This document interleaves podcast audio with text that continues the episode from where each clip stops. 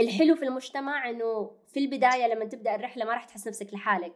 ما راح تحس نفسك لحالك فراح يكون هذا المجتمع داعم لك إنه تحس إنه في أحد معايا يدعمني إلين ما أهلي وأولادي ينضمون للرحلة. خلاص إلين ما أصدقائي يؤمنون بالرسالة.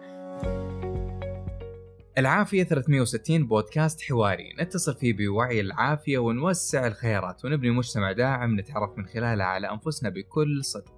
معكم ريهام قراش طبيبة شمولية وممارسة في الطب الآيurvedi وكوتش في العافية العاطفية.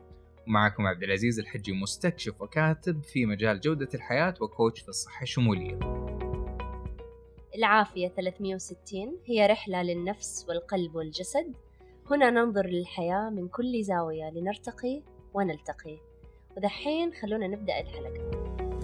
دائما مهم إنه نحط اللي يسمونه ذا شارك ان ذا تانك كأنه القرش اللي وسط آه، يعني الصندوق حتى إنه يكون يحفزنا إنه نتحرك آه، حتى لو ما مارسنا الرياضة في نهاية اليوم بشكل كبير ولكن على الأقل مارسنا الحركة. والأهم يعني حتى الحديث لطيف يقول أفضل الاعمال أدومها وإن قل. إذا قدرنا وعندنا وقت للرياضة عظيم لكن إذا ما عندنا وقت للرياضة فعلى الأقل لابد ان نخلق جزء من روتين يومنا إنه يكون محفز لنا على الحركه الحب. مهم زيه زي الغذاء فهذا يساعد جسمه إنه هو يتخلص من المشاكل بسرعة أعلى. يعني يصير عنده ريزيلينسي يشعر الجسم بالأمان إنه هو يفرغ كل هذه الطاقة دفعة واحدة ويخرجها من جسمه الطاقة السلبية اللي ما تنفعه. وفي نفس الوقت على مستوى جسدي إنه هو ينظف نفسه من الالتهابات ومن الانفلاميشن اللي ما عاد يحتاجه في الجسم. سبحان الله الشعور الحب نفسه هو أساسي في رحلة التشافي والتعافي. فدائما الناس اللي في رحلات العافية يركزون بس على ناحية التغذية الحركة الرياضة النوم هذا كله ممتاز. بس إذا تجاهلتوا الناحية العاطفية وما ركزتوا على شعور الحب إنه هو يكون حاضر في حياتكم إن كان في الخمس الصلوات قبل ما تصلي تستحضر إنه رب العالمين يحبك وأنت تحبه هذا الشعور يكون معاك إن كان في علاقتك مع ال... مع الإنسان المعالج اللي أنت معاشي معاه في الرحلة إن كان في علاقاتك الاجتماعية مع مجموعة داعمة لك في هذه الرحلة هذا الشعور إذا ما ركزت عليه فدائما رحلات العافية ما تكون مكتملة. يعني ما يكون حقيقي يوصل الإنسان فيها لأجمل شيء هو يتمناه. إذا أخذتي برتقالة وعصرتيها إيش حيطلع لك؟ عصير برتقال طيب ليش ما يطلع لك عصير تفاح مثلا؟ لأنها برتقالة لأنها برتقالة صح؟ مم. طيب الضغوط نفس فكرة البرتقالة هذه، عادة الضغوط هي زي الأحداث اللي تعصر البرتقالة. مم. فالضغوط حتعصرنا فالشخص اللي في داخله غضب، في داخله انزعاج، في داخله ألم حتطلع هالأشكال وحيقول بسبب الضغط طلعت هالأشياء.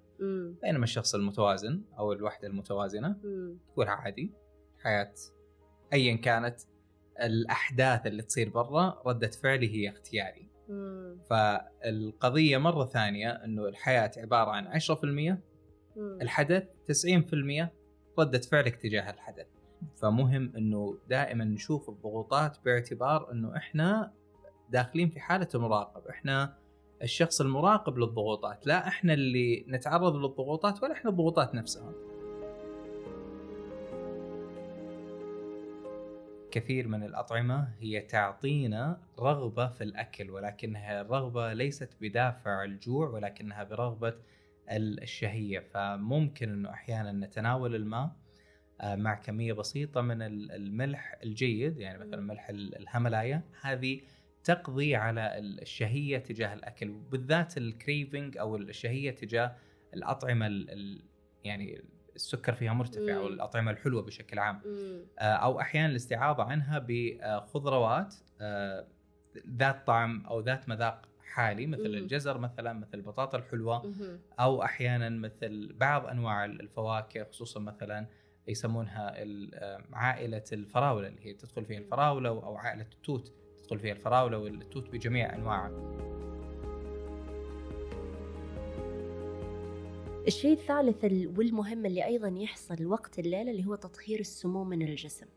فالدماغ مثلا آه، آه، يتم تطهير كثير من الأميلويد أجسام الأميلويد اللي هي لها علاقة بأمراض مثل أمراض الزهايمر لا سمح الله. الدماغ يطهر هذه الأجسام خلال وقت النوم. بل وأنه سبحان الله في دراسات أظهرت أنه القنوات الليمفاوية اللي في الدماغ تطهر ما يقارب الكيلو من هذه المواد سبحان الله أو هذه السموم اللي موجودة في الدماغ كل سنة. فكمية جدا كبيرة. لكن الإنسان لما ما ينام في الليل آه اللي يحصل إنه هذه السموم تقعد متجمعة لإنه نوم النهار لا يغني عن نوم الليل. فإذا نام الإنسان في النهار وما نام في الليل أو جودة نومه في الليل ما كانت كويسة هذه السموم كلها تقعد متراكمة في الدماغ فتؤدي إلى المشاكل اللي الناس تعاني منها اللي هو ذاكرتي زي ذاكرة السمكة. آه ما أتذكر آه ماني مركزة طاقتي ضعيفة.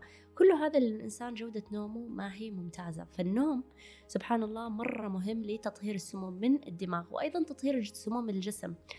بل وإنه سبحان الله ما بين الساعة 2 ما بين الساعة 10 الليل للساعة 2 أو 3 الليل هو أقوى مراحل قدرة الكبد على تطهير السموم من الجسم.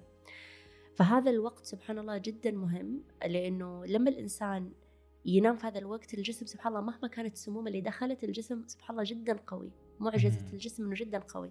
يقدر يطهر كثير من السموم اللي إحنا نتعرض لها خلال اليوم. سموم بيئية سموم الطعام سموم عاطفية وتأفر إحنا تعرضنا له الجسم قادر إنه هو يطهر. إحنا كائنات غير مادية نعيش تجربة مادية. فالنفس هو عبارة عن شيء في الوسط ولا يمكن مسك هذا النفس لا يمكن حفظه في مكان معين ولكننا نستشعره. آه، نستطيع أن نتحكم فيه بدرجة آه، معينة. آه، فبالتالي هو وفعليا هو يخرج من هذا الجسد المادي ولكنه ينطلق إلى عالم الفضاء اللي هو عالم تنتمي له النفس. فكأنه سبحان الله صاير زي البوابة اللي ينقلنا لما نتعامل معاه بوعي أكثر ونتعامل معاه بانتباه أكثر ونبدأ نمارس هالنوع من الجلسات الاختصاصية اللي توصلنا في عالم النفس فكأنها تفتح لنا أبواب حتى نصل ونلامس فيها أنفسنا بشكل مختلف فهي قد تكون أيضا بوابة نلامس فيها أنفسنا ونافذة إلى إلى عالم آخر والى إلى بعد آخر. علاقة الإنسان بهذا العالم الخارجي هي تكون طريقة الإنسان إنه هو يبني علاقته مع ذاته في هذا العمر المبدئي مم. الآن ليش بعد فترة من الفترة من الزمن لما يبدأ الإنسان رحلته للعافية ورحلته للوعي أول شيء نقول ارجع ابني علاقتك مع ذاتك بصورة جديدة. لأنه إلى المرحلة اللي يقول فيها الإنسان أنا أبغى أبدأ رحلة العافية إلين هذه المرحلة هو يكون علاقته مع ذاته انعكاس لي إيش الناس قالوا له إيش الناس كانوا يبغون منه الأنماط الموجودة في المجتمع أمه إيش قالت أبوه إيش قال مدرسه إيش قال آه، المجتمع إيش كان يبغى منه. كذا بنى علاقته مع ذاته. الآن بعد مرحلة عمرية هو لازم يدخل في مرحلة بناء علاقة مع ذاته حرة من أنماط المجتمع اللي حوالينه.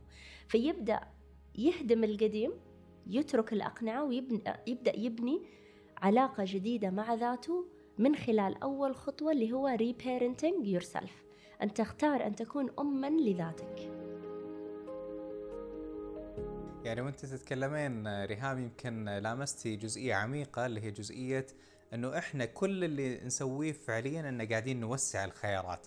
آه، أحيانا التحدي إنه قد يمر الشخص في طريق بستان مليء بالأشجار ومليء بالفواكه ولكنه مش شايف هذا البستان لأنه جالس في يعني ربما مركبة صغيرة مغلقة من كل الاتجاهات فهو فعليا يمر في جنة فقط يحتاج إنه ينزل هالنافذة حتى يشوفها. فاحيانا تحدي الحياة بالنسبة لنا خلانا آه، بشكل واعي أو لا واعي نهمش الخيارات اللي حوالينا. يعني من فينا يفكر إنه العافية قد تكون فقط في إنه الشخص يركز على التنفس؟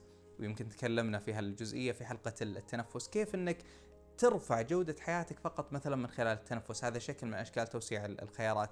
كيف أنك آه، توسع خياراتك في آه، في جزئية العلاقات؟ والعلاقات مثل ما تفضلت يمكن أهمها اللي هي العلاقة مع الذات. يعني رب العالمين في الآية يقول إن الله لا يغير ما بقوم حتى يغيروا ما بأنفسهم. ففعلا دائما التغيير هو من البداية من الداخل. ربما أحيانا من جزئية التوسع في العلاقات إنه الواحد أيضا يوسع علاقته بذاته. يعني ريهام التحدي عند آه، بعض الأشخاص إنه نفسه مش عارفها. دائما أحيانا تكون في يعني عند شريحة من الناس في حالة هرب من هذه الذات. مش عارف نفسي مش عارف احتياجاتها. آه لذلك ممكن إنها تنشأ بعض التحديات الصحية لأنه الشخص مش واعي مثلا بنوعية الغذاء اللي المفروض إنه يتناوله. قد أحيانا يكون داخل في علاقات العلاقات هذه غير محفزة ولكنه صاير الشخص هذا يعني ستوك في هالنوع من العلاقات. ولأن هذا البودكاست هو نواة لمجتمع متصل بوعي العافية. فتفاعلكم مع البودكاست هو طريقنا لبناء هذا المجتمع المتوازن والمزدهر. المطلوب منا ببساطة ثلاثة أمور. الأول الاشتراك في القناة. الثاني متابعة حساباتنا الموجودة في وصف الحلقة. وأخيرا مشاركة, مشاركة الحلقات مع, مع مجتمعكم. شكرا لكم على الاستماع والمشاركة والتفاعل. خلونا نتذكر أن رحلة العافية هي رحلة نفس وقلب وجسد.